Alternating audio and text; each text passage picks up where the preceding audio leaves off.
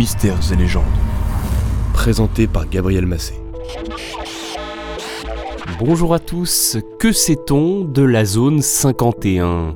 Il est très difficile d'apporter à cette question une réponse claire, précise et factuelle.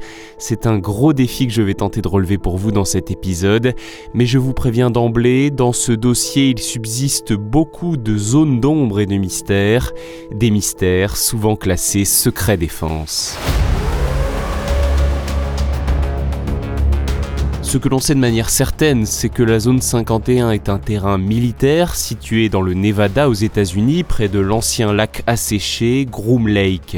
La zone mesure environ 155 km². Pour avoir un ordre d'idée, c'est à peu près 1,5 fois la superficie de la ville de Paris. Cette zone 51 fait partie d'une grande base militaire américaine, la Nellis Air Force Range, qui fait elle à peu près la taille de l'île de France, autour de 12 000 m².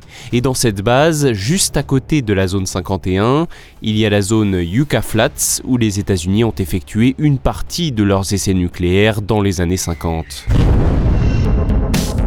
L'accès à la zone 51 par voie terrestre est très restreint, le périmètre est extrêmement surveillé, des panneaux indiquent même que toute photographie est interdite, que le fait d'entrer dans la zone est puni de plus d'1 an d'emprisonnement et de 5 000 $ d'amende. C'est interdit, c'est secret, ça suscite donc l'intérêt. Justement, c'est ça qui m'intéresse.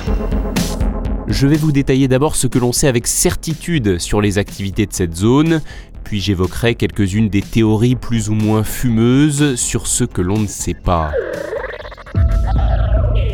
Déjà, avant l'été 2013, le gouvernement américain niait tout bonnement l'existence de la zone 51. Elle a été reconnue de fait quand des documents officiels ont été déclassifiés et qu'elle était évoquée dedans.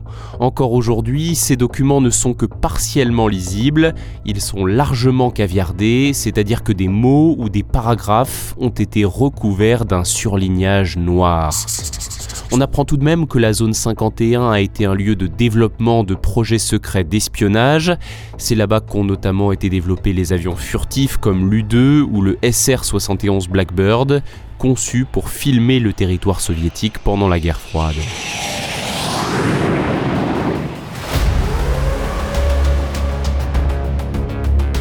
On sait aussi, à propos de la zone 51, qu'environ 1 millier de personnes peuvent y travailler et y vivre. Il y a un dortoir, un gymnase, une cafétéria et même un terrain de baseball, et bien sûr aussi des bâtiments administratifs et de très nombreux hangars à proximité de pistes de décollage et d'atterrissage.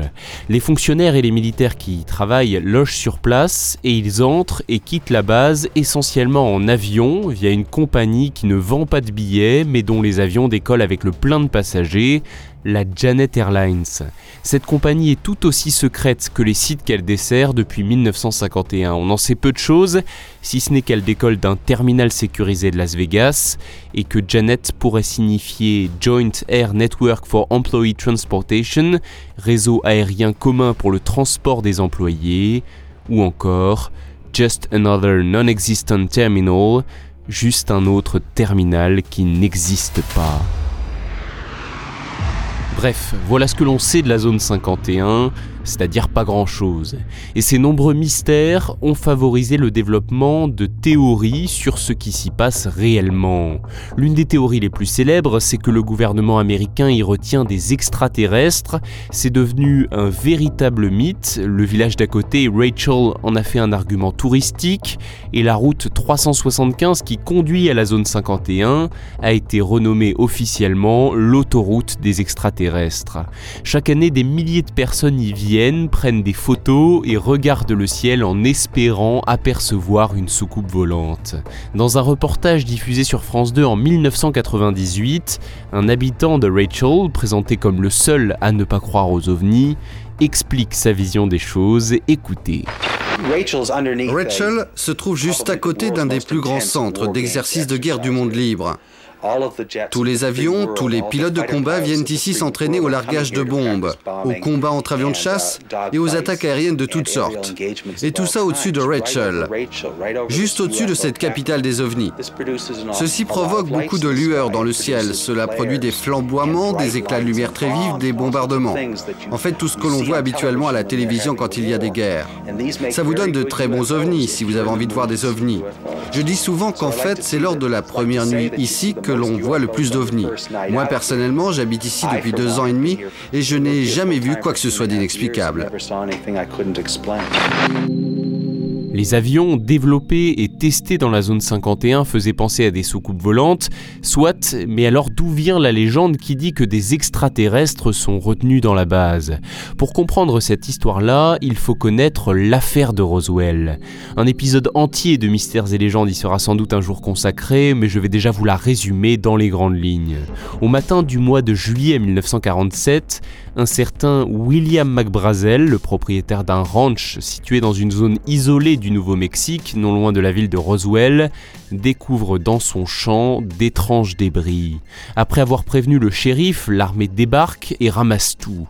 Dans un communiqué, elle déclare avoir retrouvé des débris d'un disque volant. Disque volant ne veut pas forcément dire vaisseau extraterrestre, mais on peut l'interpréter ainsi et c'est ce qui va bien sûr nourrir des théories d'une soucoupe volante cachée par le gouvernement. Dès le lendemain, l'armée fait un nouveau communiqué rectificatif, une sorte de démenti. Elle déclare qu'il s'agissait en fait simplement des débris d'un ballon météo.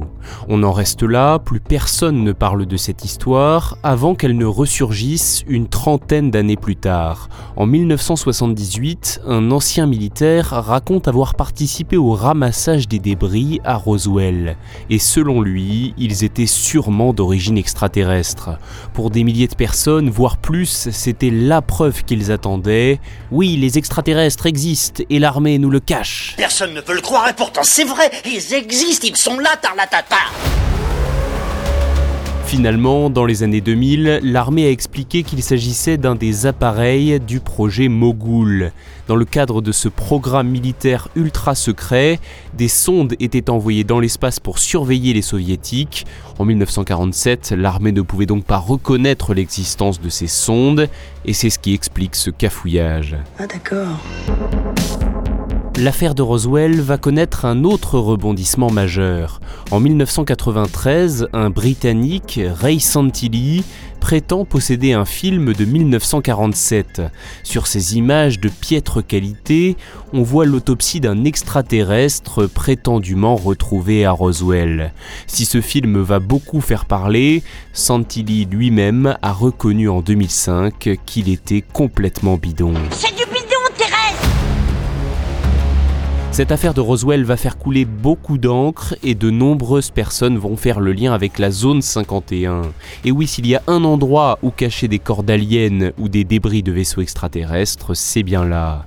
La télévision et le cinéma vont largement reprendre ces théories et les populariser, que ce soit notamment avec X-Files, Men in Black, Benjamin Gates, Les Simpsons, Stargate, Paul, Docteur Wu ou encore bien sûr Independence Day. Vous pouvez me croire, il n'y a pas de zone 51 et il n'y a pas d'engins récupérés par le gouvernement. Excusez-moi, Monsieur le Président. Ceci n'est qu'une partie de la vérité. En septembre 2019, un événement Facebook a bien failli lever le voile sur certains mystères qui entourent encore ce lieu. Tout est parti d'une blague sur le réseau social, celle de tous se donner rendez-vous à Rachel pour donner l'assaut à la zone 51. Accrochez-vous, pas moins de 2 millions de personnes se sont inscrites à l'événement. Finalement, après une annulation forcée et de nombreux rebondissements, quelques centaines de personnes tout juste se sont rassemblées. L'annonce virale sur les réseaux sociaux s'est transformée en un improbable festival dans ce coin perdu du Nevada. On imagine bien que vu la popularité de la zone 51, s'il y avait un jour vraiment eu des extraterrestres ou des soucoupes volantes cachées à l'intérieur, cela fait belle lurette que le gouvernement américain les aurait transférés dans une autre base, elle vraiment secrète. Merci d'avoir écouté cet épisode. S'il vous a intéressé, n'hésitez pas à vous abonner à Mystères et Légendes et à partager ce podcast. À très bientôt.